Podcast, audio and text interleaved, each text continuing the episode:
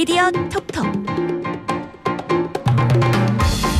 이번 주 화제가 된 미디어와 저널리즘 이슈를 풀어봅니다. 미디어 톡톡 다정한 연금남매와 함께합니다. 정상근 기자, 미디어 오늘 박서영 기자 나오셨어요. 안녕하세요. 안녕하십니까. 안녕하세요. 다정하신 거 맞죠? 아, 네. 아, 저는 다정한 것 같다고 생각해요. 아, 예. 진짜 우리 선배랑 같이 이렇게 할 수 있어서 너무 좋습니다. 네. 음. 눈좀 힘을 좀힘 풀고 눈에 힘 풀고 얘기합시다. 네. 예, 예. 어, 한대 한대 치는 줄 알았어요. 아니요, 네. 아니에요. 예. 네. 아, 요즘 너무 추워요. 네. 어, 어떠십니까 요즘? 따뜻하게 좀 빨간 내복 입고 다니시나요, 정상 기자님? 아니요, 저는 내복을 입지 않아요. 음. 네. 오, 저는 사실 이렇게 살 그렇게 가죽이 춥지 두꺼워서. 않습니다. 네. 좀 피하 지방이 풍부해서 사실 좀 더워요 아, 이렇게. 진짜로요? 네. 너무 부럽다. 어, 저는- 영도를 기준으로 올라가면 어. 덥고 아, 저는 내려가면 두꺼운 이제 시원하고. 샀는데. 어. 두꺼운 패딩이요. 네, 엄청 두꺼운 패딩 아울렛에서 샀어요. 음. 패딩 비싸니까 살을 찌우세요. 예. 네, 네. 알겠습니다. 알겠습니다. 추웠더라도 이번 주를 뜨겁게 달군 미디어 이슈 살펴보면 몸이 좀 달궈지지 않을까?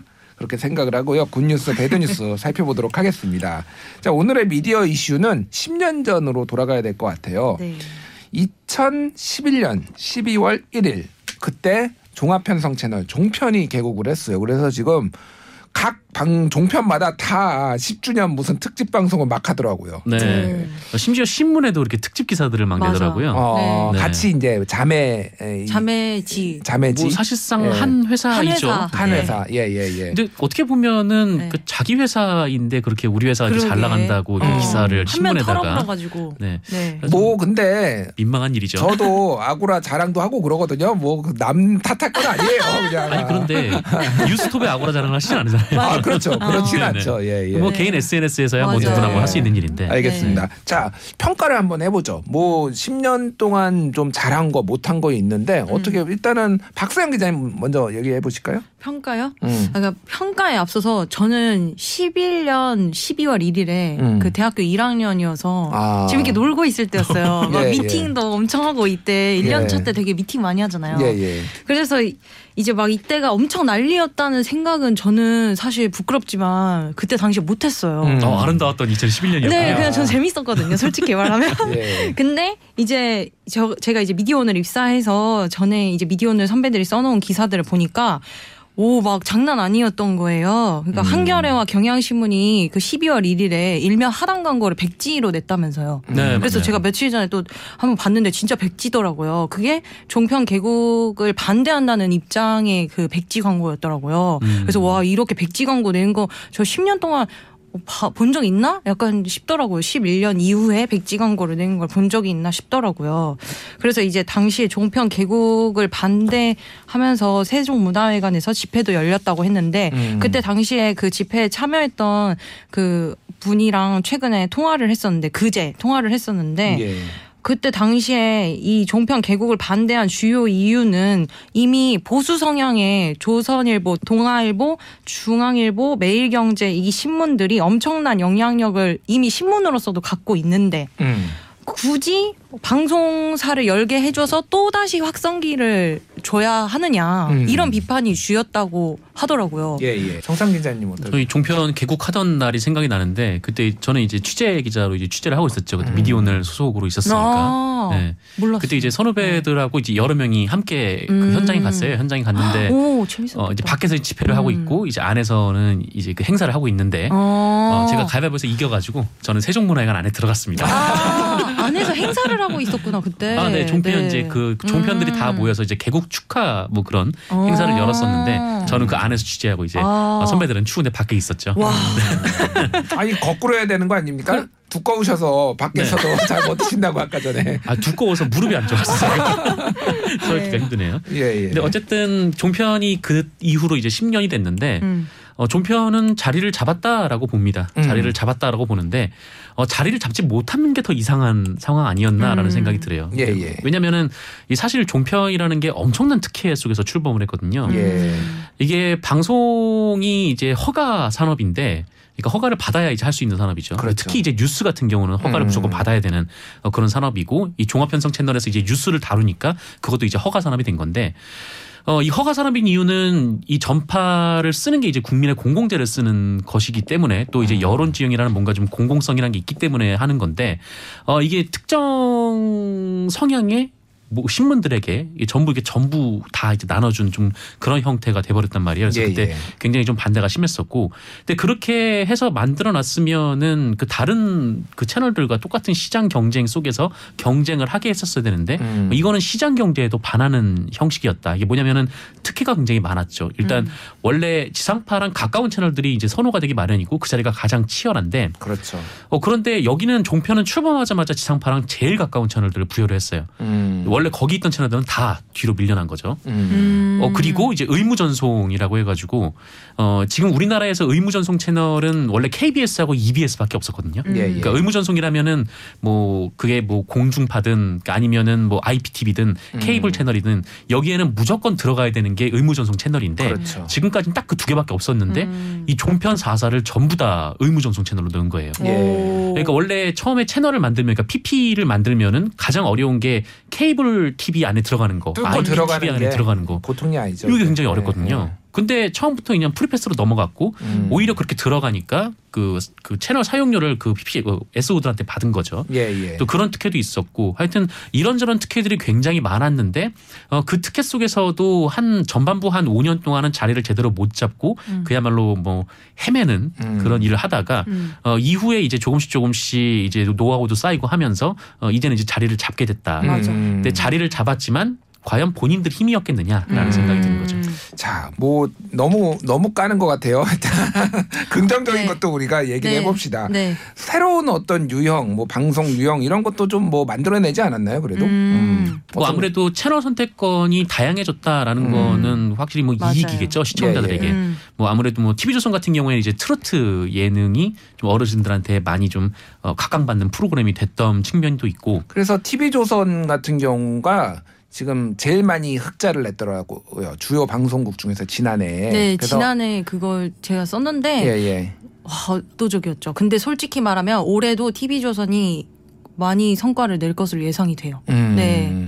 거기가 네. 초반에 대하 무슨 드라마 한반도 이런 거 만든다고 했다가 쫄딱 망했어요. 망했어요. 한 번도 못 봤다고 그래서 사실 한반도를 한 번도 못 봤다고. 그 예. 드라마 제작은 한동안 TV조선이 몇 년 동안 한 5년 이렇게 넘게 안 했을 거예요. 맞아요. 예, 예. 그러다가 이제 서혜진 PD를 2018년에 영입을 하고 나서 음. 미스트롯 잘 되고 미스터 트롯 잘 되고 뽕숭아학당 또 거기서 파생되는 트로트 음, 프로그램들 음. 뽕숭아학당 이런 것들 다 잘 되다 보니까 이제 드라마도 했는데 음. 드라마도 너무 잘된 거잖아요. 음, 그 음. 뭐지? 어떤 거? 이혼 결혼 작사 이혼 작곡. 아, 예, 예, 예. 그래서 이제 저 제가 한 10년 이렇게 평가를 하자면 어쨌든 그러니까 보도 측면에서는 사실 종편들이 막말 편파 방송으로 되게 논란이 많이 됐었어 가지고 음, 초기에는 제재를 예. 많이 받았었는데 그러다가 이제 JTBC 같은 경우에만 손석희 사장을 영입하면서 확 노선을 바꿔서 음. 했- 방송을 했었어요. 예. 네, 그래서 보도 부분에서는 네 개 방송사가 다 화- 획일화돼서 방송을 했다고 보기는 살짝 어렵지 않았 나. 음.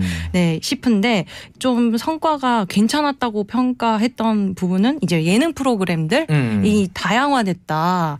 네, 이 저- 측면에서 그 성과를 평가를 할 수 있을 것 같아요. 특히 이제 어, JTBC 같은 경우에는 초, 초창기에 썰전 같은 프로그램도 정말 인기가 음. 많았었잖아요. 그 이철이 두목 네. 정치 연구소 소장님이 거기에서 눈에. 띄어서 지금 청와대 네. 정무수석까지 하고 계시죠. 아, 네, 그렇죠. 강용석 그 아. 가로세제 세로 연구소장님도 거기서 네, 활약하시긴 했지만 갑자기 예. 숙연해지네요. 그. 네. 네, 그 그리고 프로그램 폐지해야 되는 거 아닙니까? 네. 예. 네. 그래서 뭐 잘한 부분도 있고 못한 부분도 있고 뭐 말씀하셨듯이 뭐 편파 방송으로 제재 엄청 받았고요. 음. TV조선 특히 많이 받았고 그래서 거의 제어가 못 받을 뻔하고 막 그랬어요. 그런 그렇죠. 부분들이 그렇죠. 예, 예. 네. 있었습니다. 그래서 앞으로는 그러면 이 종편이 이제 10년 지났는데 앞으로는 어떻게 해야 될지 좀뭐 음. 의견들을 말씀해 주시죠. 참 그전에 아까 말씀하신 부분이 음. 참 아쉬운 게 음. 이게 뭔가 잘못한 부분들이 있었거든요. 그러니까 음. MBN 같은 경우에는 아예 출범부터 뭔가 좀 잘못된 그쵸. 부분이 있었고 네. 그다음에 TV조선은 이후에 이제 여러 차례 이제 방송 공정성이 좀 문제가 제기가 맞습니다. 됐는데 음. 어, 좀 이런 부분, 그러니까 잘못한 부분이 있었으면은 좀 국가기관이 이 잘못한 부분, 잘못한 부분은 또 그만큼의 책임을 지게 하는 게 맞지 않았었나라는 음. 아쉬움이 한편에서는 있고. 근데 어차피 지금 이제 그 기간은 넘어갔고 다시 또 프로그램을 만들고 이제 독자들에게 이렇게 그 시청자들에게 서비스를 하는 또 그런 좀 상황이니까 음, 뭐 지금 뭐 앞으로도 계속 이제 좀 많은 분들이 좀 다양한 분들이 시청할 수 있는 좀 좋은 콘텐츠를 만드는데 좀 주력해야 하지 않을까 싶어요. 그리고 음. 어, 무엇보다 이제 종합 편성 채널이잖아요. 예, 예. 이 종합 편성 채널이니까 음. 어, 좀 이제 그다좀 다양한 프로그램들, 그쵸. 그러니까 음. 다큐멘터리라든지 맞습니다. 뭐 이런 좀 옴부즈맨 네. 프로그램이라든지 좀 음. 이런 부분들도 그러니까 꼭 편성해야 되는 부분들도 좀 성심성의껏 음. 네. 잘 만들어서 좀 서비스를 했으면 좋겠습니다. 그러니까 아고라 같은 거를 다 만들어야지. 그렇죠. 네, 예. 맞습니다. 네. 또 어, 잘하네요, 자기들- 네. 아니에요, 진심이에요. 아, 네. 예, 예. 어, 염려까지 종편해 주셨고요. 우리 또 앞으로 지켜보면서 또 비판할 거 있으면 비판을 하도록 하겠습니다. 잠시 전하는 말씀 듣고 다시 돌아오겠습니다. TBS 아고라 저는 김준일이고요. 미디어 톡톡 정상근 박서영 기자와 함께하고 있습니다. 이번 한 주 꼭 소개하고픈 굿뉴스 그리고 꼭 꼬집어줘야 할 배드뉴스 선정해 보겠습니다. 먼저 굿뉴스 정상근 기자 어떤 거 준비해 오셨죠? 네, 저는 뉴스원 기사를 가져왔는데요. 이게 예. 지금 시리즈이긴 한데 오. 어, 어쨌든 MZ 세대 관련된 기사입니다. 네. 예. 음, 제목은 어, 10에서 40세 한 묶음 MZ 세대 억지조. 저도 그렇게 생각해요. 네. 왜 40대가 MZ 세대지? 아, 제가, 제가 또 끝까지 좀 듣죠. 네, 네, 잠깐만. 끼어들었어요. 예, 예, 예. 갑자기 어, MZ 세대 갑자기 하고 싶은데. 아니 공감돼가지고. 네. 어쨌든 이 기사를 가져왔는데요. 예. 뭐 사실 세대론이라는 게 늘 있었거든요. 음. 뭐 예, 멀리 가면 뭐 해방 세대론도 있었고 뭐 전후 음. 세대론도 있었고 예. 네, 또 밀레니엄 세대, 뭐 밀레니얼 세대, 뭐 음. 88만 원 세대, 뭐 세대론들이 있었는데 저는 뭐 이게 문화적 경향성을 설명을 해줄지언정 이 현상이 뭐 현실을 좀 정확하게 반영하진 못한다 좀 이렇게 좀 생각을 했었어요. 그래서 예, 예. 이거는 사실 좀 MBTI 같은 거다. 음. 그러니까 누군가의 경향성을 보여줄 수는 있지만 그 사람을 다 설명해줄 수는 없는 음. 좀 그런 건데 왜 이렇게 다들 이렇게 세대론에 집착을 할까 좀 그런 의문을 가졌는데 마침 이 기사가 나와서 음. 어 괜찮은 기사다라고 가져왔습니다. 예.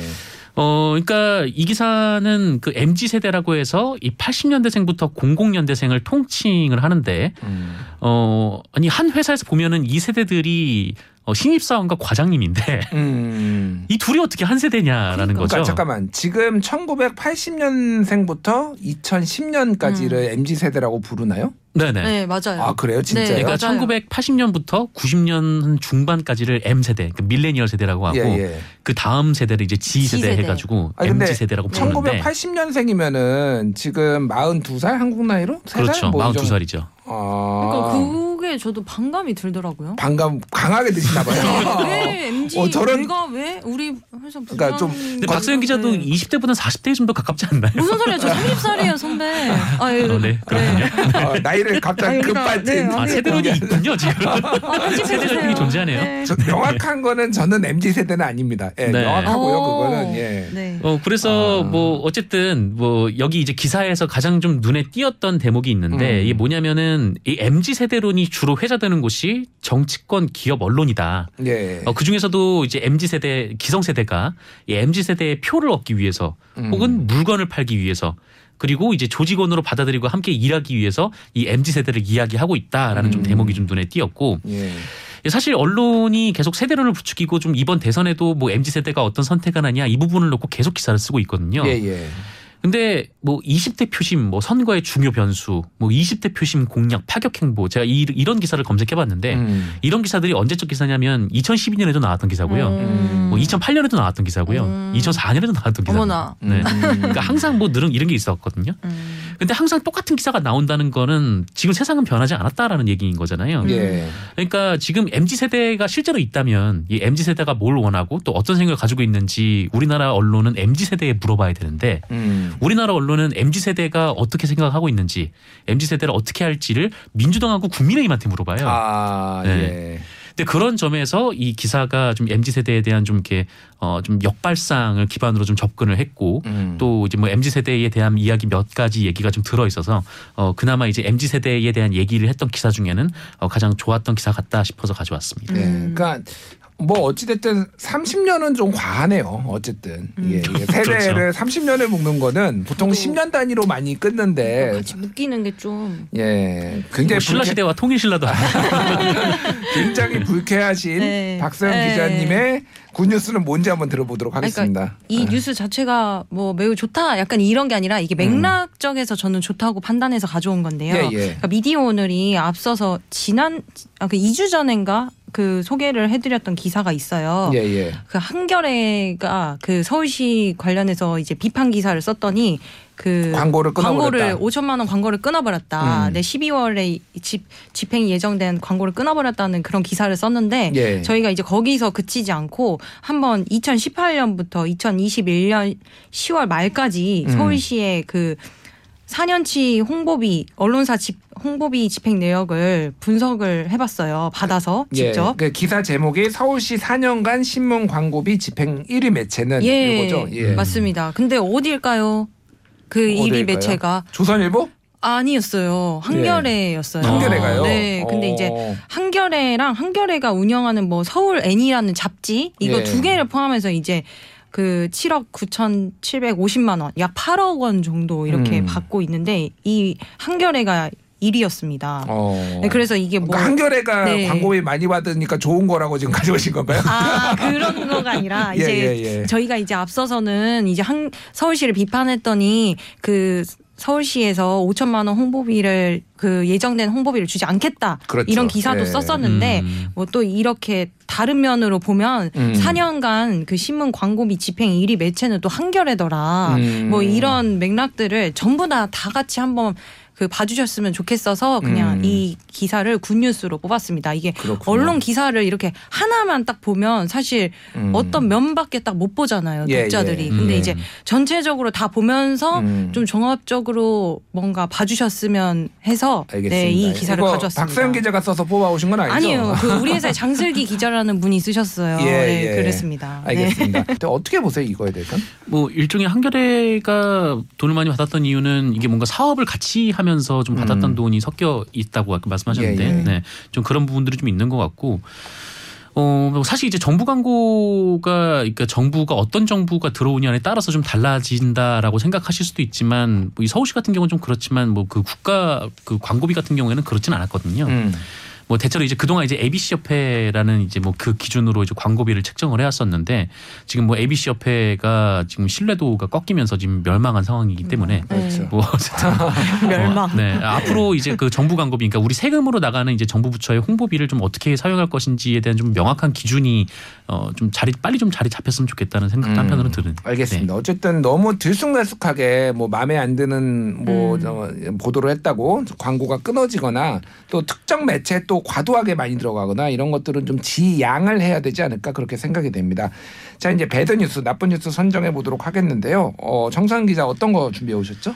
네, 어, 홍성근 회장 이름 감추는 머니투데이 그룹사 언론 음. 포기 행태 비판이라는 네, 그 기사를 가져왔는데 이게 어디가 쓴 건가요 이게? 음, 제가 기억하기로는 이제 기자협회보에 썼던 것 같은데요. 기자협회 보 네. 예 예. 이게 그 이제 홍성근 머니투데이 회장 이름이 나왔죠. 그 음. 예전에 이제 뭐 박수영 의원이 이제 이른바 50억 클럽 이름을 공개하면서 다른 사람들의 이름을 다 공개했는데 어 언론인 홍모 씨가 있었단 말이에요. 그렇죠. 그러니까요. 네, 그래서 이 언론인 홍모 씨가 누구냐 뭐 이런 그래서 저런 추측들이 많았었고. 중앙일보 홍석현 회장이 굉장히 억울하게 많이 네. 어, 이 홍석현이 받은 거 아니야? 막 이런 얘기들이 막 돌았어요. 저도 그때. 중앙일보에 당시 전화해봤습니다. 아 그렇군요. 네. 뭐라고 하던가요? 사측에서 아, 박 기자님 아니죠 이렇게 말씀을 하시더라고요.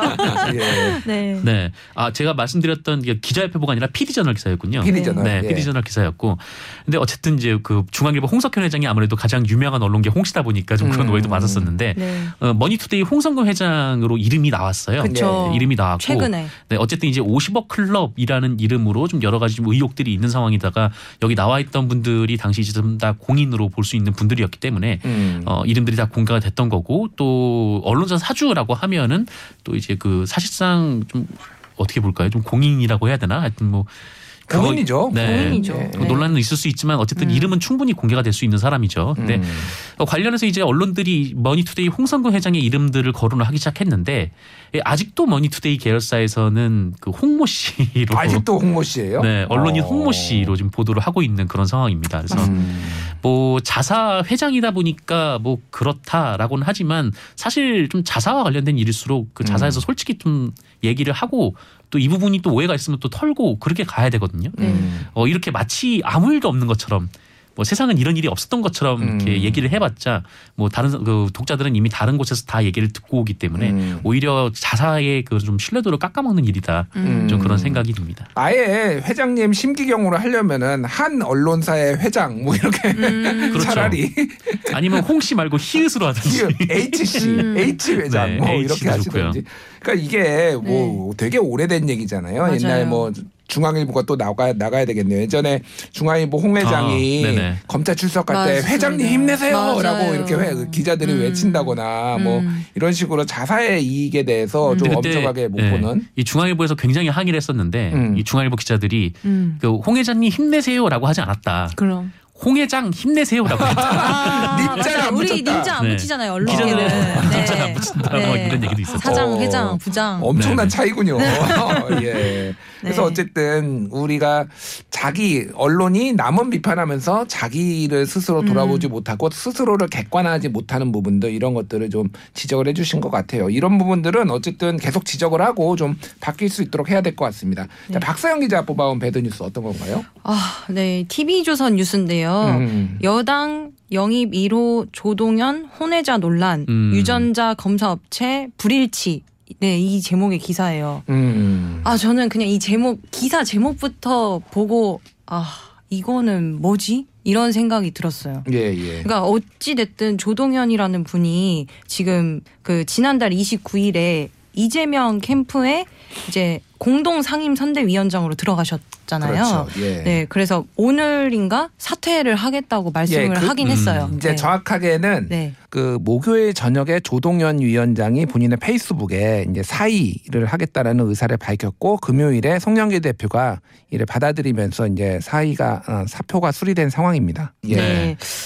그런데 아, 이게 뭐 어쨌든 처음에 촉발된 이 의혹이 촉발된 시, 그 곳은 가로세로 연구소예요. 음. 예. 네, 근데 이제 제가 어느 매체가 먼저 기사를 썼는지 한번 봐봤는데 인사이트라는 그 매체에서 기사를 하나 썼어요. 제일 예, 처음에. 예. 그러고 나서 이제 기성 언론들은 좀 안 쓰다가 갑자기 TV조선에서 12월 1일에 음. 갑자기 메인 뉴스에 이 소식을 다뤄요. 예. 아 근데 저는 이 사람이 사실 뭐 선출직 공무원도 아니고 왜 혼외자 이런 이슈를 언론이 메인 뉴스에서 다뤄야 하는 거지? 음. 라는 생각이 들었어요. 예, 예. 어떻게 생각하세요? 아, 저한테 물어보신 거예요? 아니, 아, 선- 예. 우리 선배들 어떻게 생각하시는지 왜냐하면 예, 예, 예. 그러니까 저 제 생각에는 조동현 공동 상임 선대위원장은 이분은 이제 사실 대선 기간에 3개월 동안만 바싹 일을 이제 하고 음. 물러나는 사람인데 아 물론 이- 만일 이재명 후보가 대통령이 된다면 주요 요직에 갈 가능성도 있겠죠 어느 정도. 예, 예. 그럼 그때 가서 사실 검증을 해야 될 부분이지 지금 음. 이 단계에서부터 굳이 이렇게 혼외자 이슈를 들고 나와야 하나? 음. 라는 생각이 들었던 거예요.